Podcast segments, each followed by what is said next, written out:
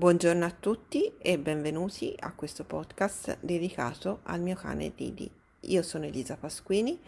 e sono una naturopata ad indirizzo animale, nonché la compagna umana di questo meraviglioso cane,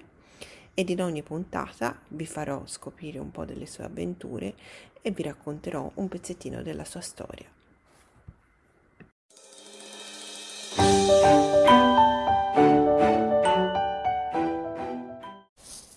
Ciao, io sono Didi e nella puntata di oggi ti parlo della malattia che ha portato alla scomparsa della mia sorella Jun. Sembrava tutto bellissimo, stavamo benissimo, era un periodo fantastico, fino a quando ad un certo momento mamma non si è accorta che Jun aveva un bozzo strano sopra la testa. Quindi ha portato Jun dal veterinario pensando che fosse una puntura di insetto, un forsacco, qualcosa che si era inserito, però purtroppo dalle prime radiografie sembrava una massa sospetta. Quindi da lì abbiamo iniziato a fare tutte le visite, TAC, risonanza, visita oncologica, biopsia, e purtroppo le è stato diagnosticato un condrosarcoma, un tumore che è resistente alla radio e alla chemio,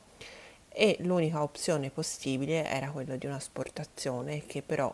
visto il punto e vista la profondità, avrebbe potuto portare via Jun comunque durante l'operazione o rendergli una vita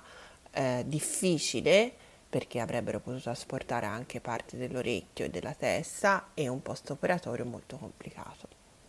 Quindi ci siamo affidati alle cure naturali, l'omeopatia, sostegni di naturopatia, CBD e tutto quello che era possibile fare, compresa anche l'agopuntura. La situazione sembrava sotto controllo, anche se questa massa cresceva, però piano piano Jun ha smesso di correre, di saltare, non riusciva più bene a masticare e intorno ad aprile ha avuto la prima crisi epilettica ed è stata una cosa agghiacciante per me e mamma, molto difficile da affrontare, perché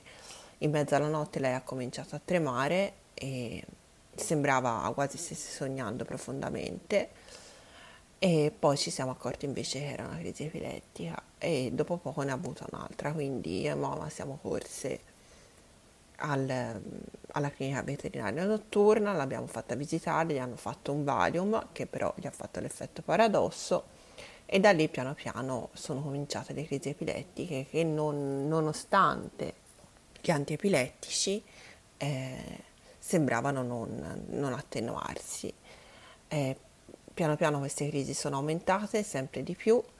tanto che lei passava le giornate purtroppo aspettando la crisi epilettica e recuperando dalla paura della crisi epilettica.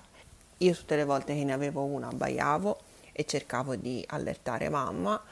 e mi spaventavo tantissimo.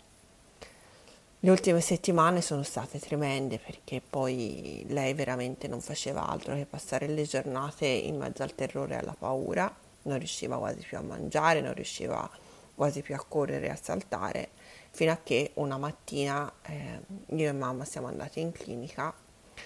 e abbiamo fatto addormentare Jun. È stato per me un evento abbastanza traumatico, perché non mi aspettavo che la mia sorellina andasse via così velocemente, così giovane, a 7 anni, e anche per mamma.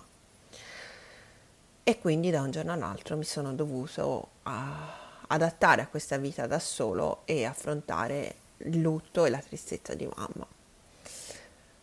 Questa puntata è stata abbastanza triste, ma ti prometto che la prossima sarà piena di allegria, di vacanze e di tantissime avventure. Quindi riprenditi da questa tristezza e ci vediamo alla prossima puntata.